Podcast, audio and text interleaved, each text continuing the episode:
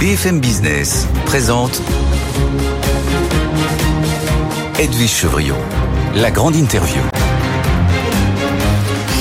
Bonsoir à tous, bienvenue dans cette grande interview. Évidemment, on va parler de retraite. Nous sommes à 24 heures, même moins, de connaître dans le détail cette fameuse réforme des retraites, une réforme pour le moins explosive, voire périlleuse. On en parle avec Marc Ferracci, qui est député Renaissance de la 6e circonscription des Français établis hors de France. Bonsoir Marc Ferracci, merci d'être avec nous en studio. Euh, vous êtes vice-président aussi du groupe Renaissance. Tiens, vous étiez le rapporteur de la réforme de l'assurance chômage qui sera le rapporteur de la réforme des retraites? Écoutez, ça n'est pas encore déterminé. Ça va dépendre un petit peu euh, du texte qui est choisi. Est-ce qu'on fait un texte budgétaire? Dans ce cas-là, il y a des gens qui sont désignés automatiquement pour ça. Ou est-ce qu'on fait un texte ordinaire? Ça, ce sera annoncé demain, donc je ne peux pas le dire aujourd'hui. D'accord.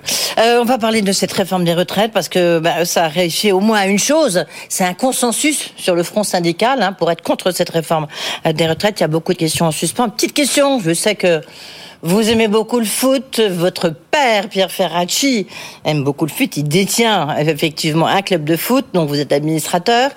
Noël Legret, est-ce qu'il doit démissionner après les propos qu'il a tenus sur euh, Zidane? Écoutez, moi j'ai trouvé ces propos assez pathétiques. Je dois le dire tranquillement. Euh, je pense qu'il y a un minimum de respect à avoir hein, par rapport à ce que Zidane a apporté au foot français. Euh, ça sent un tout petit peu la fin de règne, je dois le dire pour Noël Legret. Ouais. Il doit démissionner? Ça suffit. Il doit prendre sa retraite, ça fera le lien. Je, pense, non, il doit prendre sa retraite. Je pense que je pense que euh, la fédération française est mûre pour de nouveaux profils euh, qui incarnent autre chose. Oui, il doit prendre sa retraite. Hein?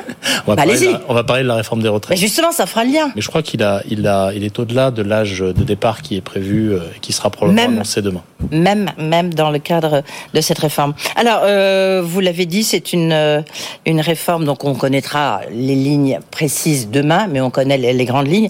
Et d'abord une, une, question est-ce que c'est le, est-ce que c'est la droite, est-ce que c'est les républicains? Ce sont les républicains qui dictent un peu leur loi au gouvernement pour éviter un 49-3 Bah, il y a évidemment un enjeu fondamental, et vous avez bien raison, pour le gouvernement et pour la majorité présidentielle, euh, c'est de faire voter ce texte et non pas de le faire adopter grâce à un 49.3.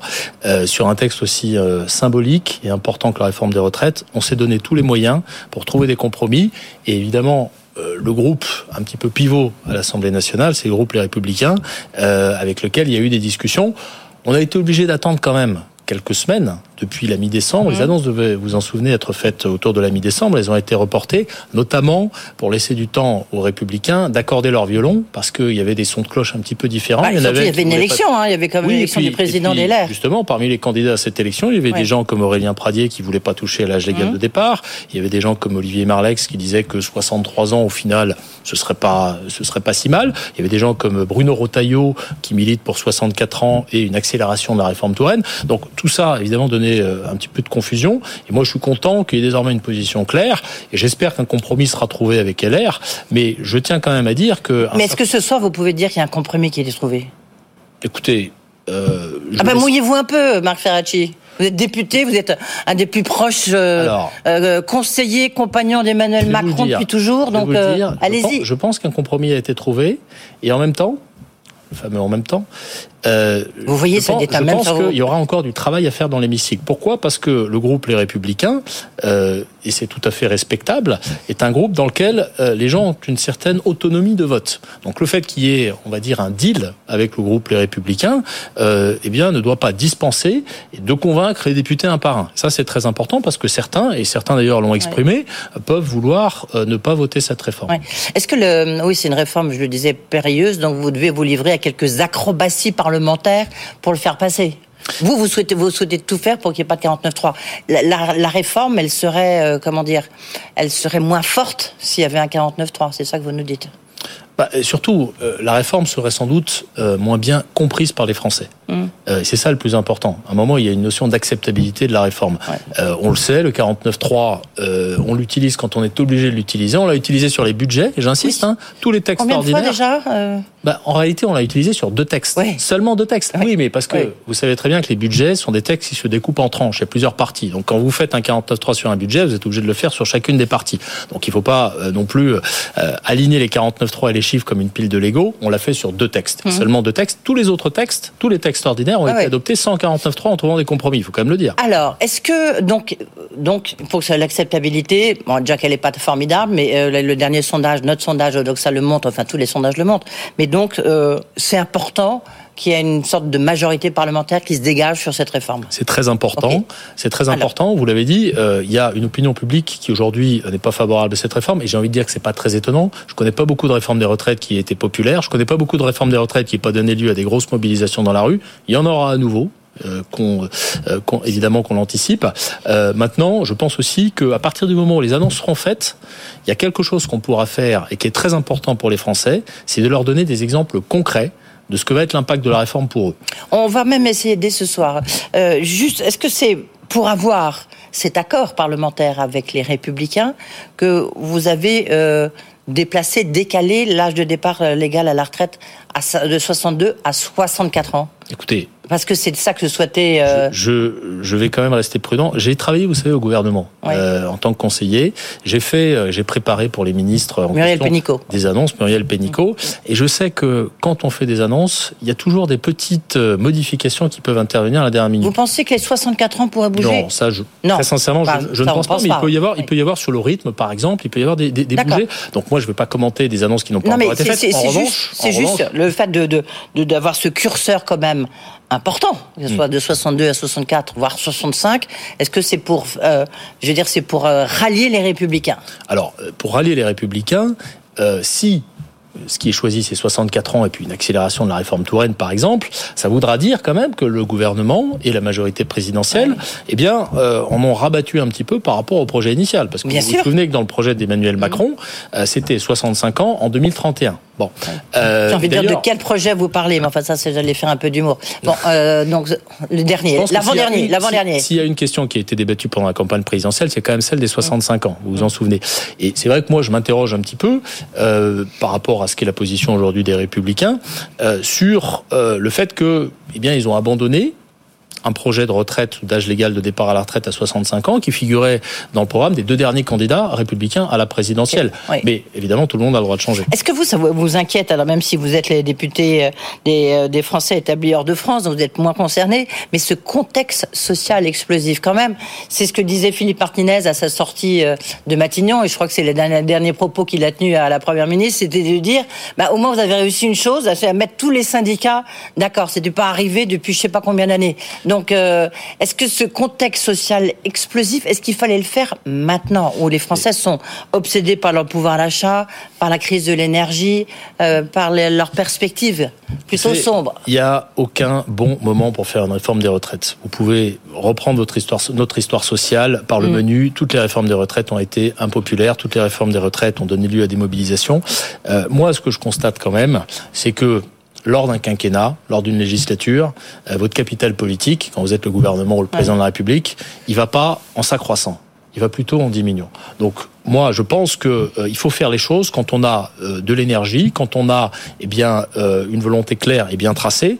Et euh, si on attend un an, eh bien, je ne sais pas dire ce qu'on sera dans un an et où on sera Oui, mais ça, c'est l'agenda présidentiel du président Ma- d'Emmanuel Macron. C'est pas l'agenda des Français. C'est Bah si, l'agenda du pays. C'est l'agenda du pays. Bah non, l'agenda du pays, c'est pas de Je- dire qu'il a peu de temps devant- devant lui. En mars 2020, en mars Ouais. 2020, on était au milieu de l'examen parlementaire de la précédente Ouais. réforme des retraites. Bon, qu'est-ce qui nous tombe dessus? Le Covid. On a payé dans le précédent quinquennat pour savoir que rien ne se passe jamais comme prévu. Ouais, et puis en Je plus, ne on n'avait sais rien compris à sa réforme. Je ne sais pas, je ne sais pas euh, ce que sera l'état du pays dans un an. Donc moi, je préfère pour une réforme aussi importante, aussi structurante, qui est destinée à préserver notre système par répartition, je préfère mettre tous les atouts de notre côté et la faire quand on peut la faire, c'est-à-dire aujourd'hui. Mais est-ce que malgré tout, vous, vous- vous êtes euh, plutôt une sensibilité de gauche, Marc Ferracci? Est-ce qu'il n'y avait pas un, un moyen de, de ne pas braquer la CFDT quand même? Enfin, je veux dire, c'est c'est- c'est c'est pas arrivé depuis depuis très longtemps de, que le gouvernement braque à ce point-là la CFDT et notamment euh, euh, son si- numéro un, Laurent Berger. Si, si je suis lucide, vous l'avez rappelé, je vous en remercie, j'ai été rapporteur d'un projet de loi sur l'assurance chômage, euh, sur lequel aucun syndicat n'était d'accord. Le front commun existait déjà. Oh, il y a des réformes, La preuve, il y a des réformes sur lesquelles, sur lesquelles le patronat est contre. J'en ai moi-même porté ou défendu le bonus-malus sur les cotisations d'assurance chômage qui, que n'aiment pas les entreprises, par exemple. Puis il y a des réformes sur lesquelles les syndicats sont unis pour être contre. C'est pas une surprise que la CFDT soit contre cette réforme. De, de, tout temps, la CFDT a été contre le relèvement de l'âge légal de départ. Ça figure dans le programme présidentiel. J'ai même envie de dire que la CFDT a une position qui est encore plus exigeante aujourd'hui parce que lors du dernier congrès de la CFDT, alors que la CFDT acceptait le principe d'une augmentation de la durée de cotisation comme euh, un élément d'une réforme des retraites, eh bien là, euh, ils ont euh, refusé, y compris l'augmentation de la durée de cotisation. Donc il n'y a aucune surprise. Mhm. toutes les organisations, eh bien, sont opposées au report de l'âge légal, mais ça ne signifie pas, ça ne signifie pas que les trois mois de concertation qui ont eu lieu depuis la rentrée euh, de septembre euh, n'ont pas amené à des évolutions sur les mesures d'accompagnement. On va en parler sur les carrières sur la pénibilité et sur le minimum. Alors une question parce que alors là, je, vais poser encore la question puisqu'il était dans les couloirs de BFM à Cyril Chabagnier que je recevais il y a quelques jours, donc le leader, le président de la CFTC, sur la question de euh, des carrières longues et est-ce que on peut travailler Est-ce que il y a un exemple justement de quelqu'un qui pourra travailler plus de 43 ans sachant que bah, si le l'âge de départ à la retraite c'est 64 ans, euh, donc quelqu'un qui a commencé à 16-17 ans pourra euh, devra travailler 45 ans, 46 ans. Est-ce que vous pouvez nous dire exactement de quoi il en retourne? Est-ce que quelqu'un dans le cas de cette réforme, un ouvrier par exemple, pourra travailler plus de 43 ans? Alors, je ne vais pas vous dire précisément ce que contient la ah réforme, parce que les annonces, euh, elles sont faites demain, elles sont faites par le Premier ministre, mhm. et que je n'ai pas le détail de ces annonces. Néanmoins, il y a des choses qui ont été annoncées qu'il faut que vos auditeurs aient en oui, tête. Oui, mais un peu contradictoire, justement. C'est pour ça. Elisabeth Borne, elle a dit on ne peut pas travailler plus de 43 ans. ensuite, elle a dit que non. Vous voyez, c'est...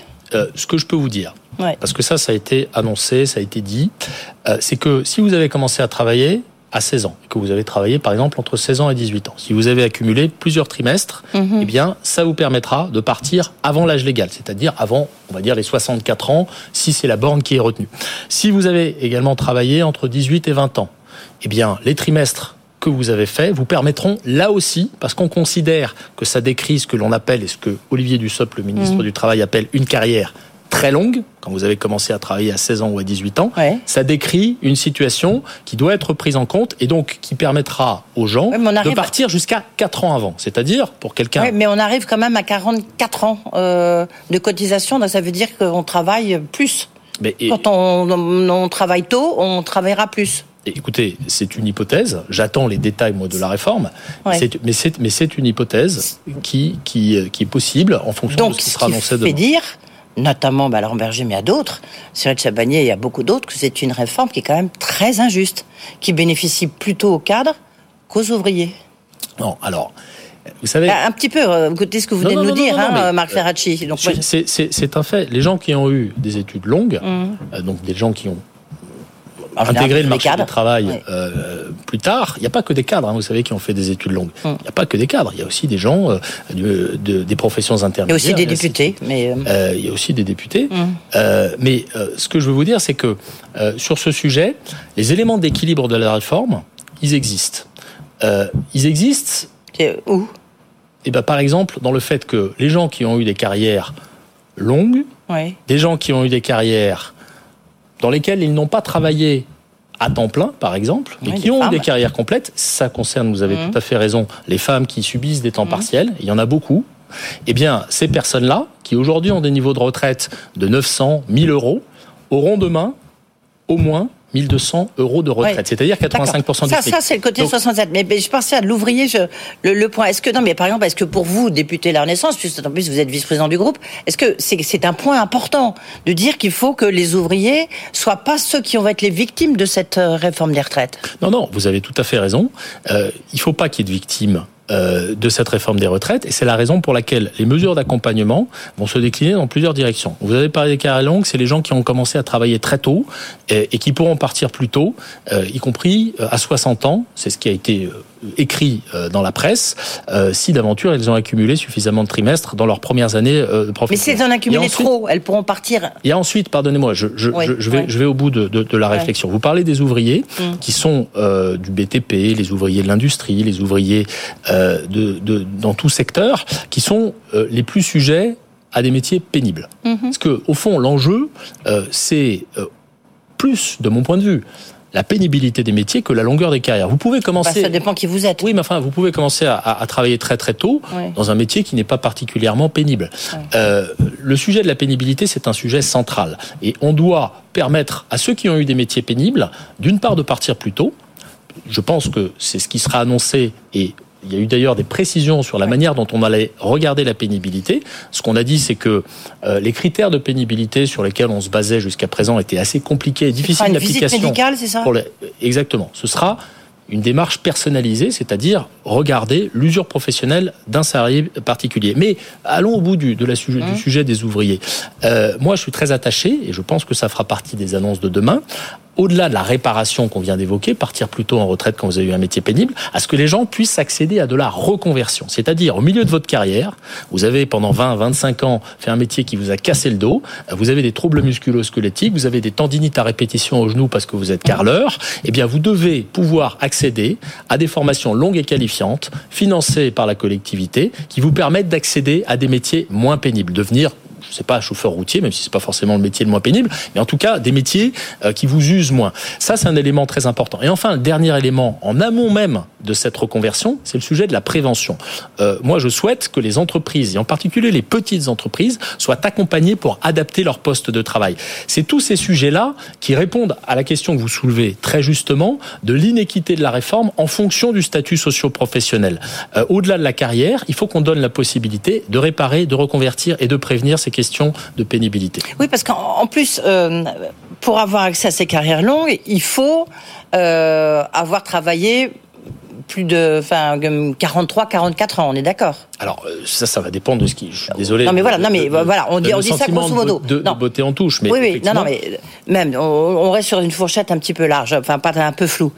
Mais ça veut dire si un ouvrier par exemple est licencié ça veut dire qu'il ira au chômage, mais à ce moment-là, ça l'exclut du, du, processus de pénibilité. Euh, de, non, bah, alors, déjà, vous dites un, un, premier point. Quand vous êtes au chômage, vous acquérez des droits à la retraite. C'est important de le savoir. Quand vous êtes au chômage indemnisé. Est-ce que ça marchera pour, le, pour rester euh, dans le cadre de la pénibilité? Bah, Écoutez, si euh, vous allez au chômage, mais que néanmoins vous avez objectivement des traces d'usure professionnelle euh, qu'un médecin est capable d'identifier, eh ben c'est justement l'intérêt de cette visite médicale, de cet acte médical personnalisé. Ah oui, mais un moment. Non, mais je faisais ça, c'est juste, je pensais déjà qu'on a très peu de médecins, ça va être compliqué, quoi.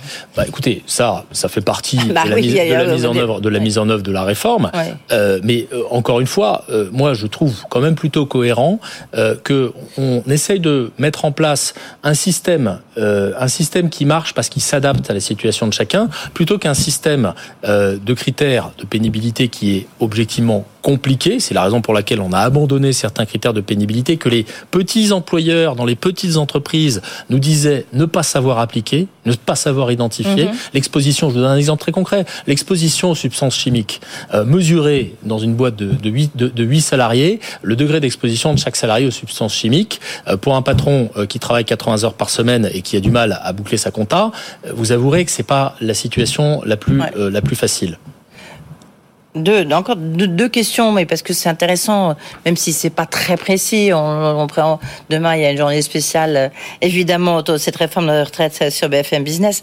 Est-ce que vous êtes, vous, en tant que député, vous êtes pour l'augmentation généralisée, justement, du minimum retraite à 1200 euros, c'est-à-dire pas au moment de l'application de la réforme, mais dès, euh, dès le, vote de cette réforme et l'adoption. Alors, euh, pour être très clair, je suis pour l'application de ce minimum contributif, cette retraite à 85% du SMIC, on va l'appeler comme ça, pour tous les retraités tous les retraités, c'est-à-dire les nouveaux retraités, mais aussi les retraités pour, actuels. Comme on dit, j'adore le stock, c'est-à-dire que vraiment on arrive à des. J'ai pas dit le stock, j'ai dit non, les mais c'est moi qui utilise cette expression parce que c'est ce qu'on entend, donc c'est pour ça. Les retraités actuels. D'accord. Comme les retraités futurs. Et ça, ça va passer, vous pensez? Enfin, les députés, en tous les cas, sont. En tout cas, ils sont favorables. Ce que je peux vous dire, c'est que les députés Renaissance, par la voix de notre présidente Aurore Berger, euh, ont une position collective très clairement assumée de dire qu'il faut faire sur tous les retraités ceux qui seront à la retraite dans quelques mois ou quelques années, comme ceux qui sont à la retraite aujourd'hui. Et c'est très important parce que des artisans, des agriculteurs, euh, des femmes ou des gens qui ont été euh, dans des temps partiels subis, qui aujourd'hui ont moins de 1000 euros de retraite, eh bien, euh, dans une logique sociale, on considère que c'est inacceptable. Est-ce que vous êtes, est-ce que vous excluez ou pas les hausses des cotisations sociales, notamment pour les entreprises? Oui, et je vais vous dire pourquoi.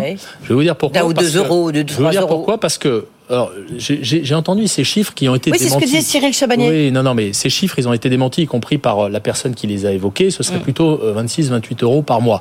Mais fondamentalement, ce que je veux vous dire, c'est que quand vous augmentez les cotisations salariales, vous avez un problème de pouvoir d'achat pour les salariés. Quand vous augmentez les cotisations patronales, vous avez un problème d'emploi et de compétitivité. Il y a un organisme qui s'appelle l'OFCE, qui est un organisme qui est plutôt classé oui, à gauche. D'ailleurs, qu'on connaît très bien ici sur ces plateaux. Qui est plutôt classé à gauche, euh, qui a euh, produit euh, une, une analyse assez intéressante qui dit que quand on augmente d'un point les cotisations, parce que ça a des effets négatifs sur l'emploi, sur la compétitivité, à la fin, les comptes publics ne reçoivent que 0,2 points de cotisation. Ça montre bien que toucher aux cotisations patronales, ça n'est pas forcément efficace, y compris pour équilibrer le système. Mais en fait, est-ce que le, le point, est-ce qu'il n'y a pas une erreur de ciblage? C'est-à-dire le point, la difficulté, le coût le poids que font peser euh, sur les finances publiques euh, les questions des, retraites, c'est en fait c'est le financement euh, des, des, retraites du secteur public. Et des régimes spéciaux, on en parlera après.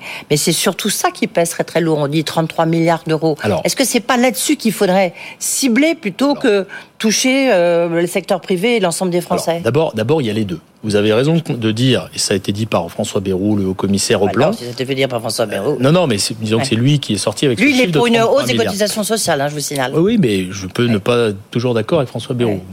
Vous m'accorderez cela. Euh, en revanche, sur le constat, il a raison de dire que une partie euh, eh euh, des régimes de retraite tout régime confondu, et notamment la fonction publique, les régimes spéciaux comme le régime de la SNCF, est aujourd'hui en déficit si l'État eh bien, ne contribue, pas. Et ça, ça représente à peu près 33 milliards. Ça, c'est très important. Mais il y a un deuxième élément qu'il faut quand même avoir en tête. C'est l'évolution démographique dans les prochaines années. Ça, c'est ce que dit le Conseil d'orientation des retraites, dont je fais partie accessoirement, euh, euh, qui nous dit quoi? Qui nous dit que, y compris pour les salariés du secteur privé, eh bien, on a devant nous 25 années de déficit. Des déficits qui vont atteindre jusqu'à 20 milliards d'euros par an. Et qui, et qui s'ajoutent... dans une hypothèse... Euh, non, non, non, non. C'est dans, dans, des hypothèses assez optimistes en termes de productivité et assez optimistes en termes de taux de chômage. Donc, ce ne sont pas des hypothèses, euh, on va dire, euh, trop, trop, trop, trop rigoristes. Donc, il faut faire très attention à ça et c'est la raison pour laquelle on a besoin d'une réforme qui nous permette de dire à nos enfants demain, écoute, j'ai fait ce qu'il fallait pour que tu n'aies pas à épargner pour ta retraite, pour que tu n'es pas à te constituer un capital parce que la retraite par répartition sera trop faible. Juste un chiffre qui, qui, devrait marquer un petit peu les esprits. Aujourd'hui, le revenu des retraités, c'est à peu près 100, un peu plus même, 101% du revenu de la population.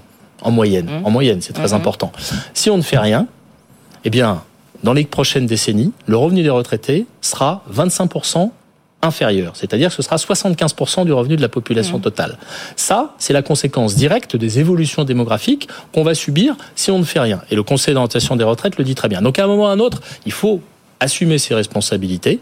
J'espère que le Parlement assumera ses responsabilités. J'espère que certaines des oppositions assumeront leurs responsabilités pour pérenniser notre système par répartition. Pourquoi? Parce que le système par répartition, vous savez, il est vraiment né en 1945 euh, c'était d'ailleurs une des préconisations du Conseil national de la résistance d'Ambroise Croizat. Et ça a toujours été un ferment de notre unité nationale, cette solidarité entre les générations. Moi, je veux qu'on le préserve. Et si vous avez un système dans lequel l'État est obligé de mettre 10, 20, 30 milliards au pot chaque année, vous n'avez plus un système par répartition. Ah oui, mais là, il n'y a pas, oui, mais là, il n'y a pas de réforme des retraites euh, pour le secteur public. On est bien d'accord. Bah, vous avez une réforme des régimes spéciaux. Oui. Intervenir. Oui, oui. mais pour le secteur public. Mais le secteur public va euh, connaître l'allongement de l'âge de départ au même titre que le secteur privé. Pardonnez-moi, les, les, fonctionnaires sont concernés. Enfin, il faut quand même être très clair là-dessus. Voilà. Oui, concerné. Euh, merci beaucoup, en tous les cas, parce que même si on n'est pas rentré complètement dans le détail, on a quand même pu essayer d'avancer un peu euh, euh, sur ce délicat dossier de la réforme des retraites. Merci beaucoup. Marc Ferracci, donc député Renaissance. Voilà, c'est la fin de la grande interview. Tout de suite, vous retrouvez François Sorel, Frédéric Simotel. Ils étaient à Las Vegas pour le CES, vous le savez. Une émission enregistrée juste avant de prendre l'avion et préparée par Léa Benaïm. Merci beaucoup. Et puis, euh, vous pouvez évidemment retrouver sur euh, le, site de BFM Business les replays, le QR code s'affiche du reste. Euh, vous pouvez retrouver cette interview. Bonne soirée.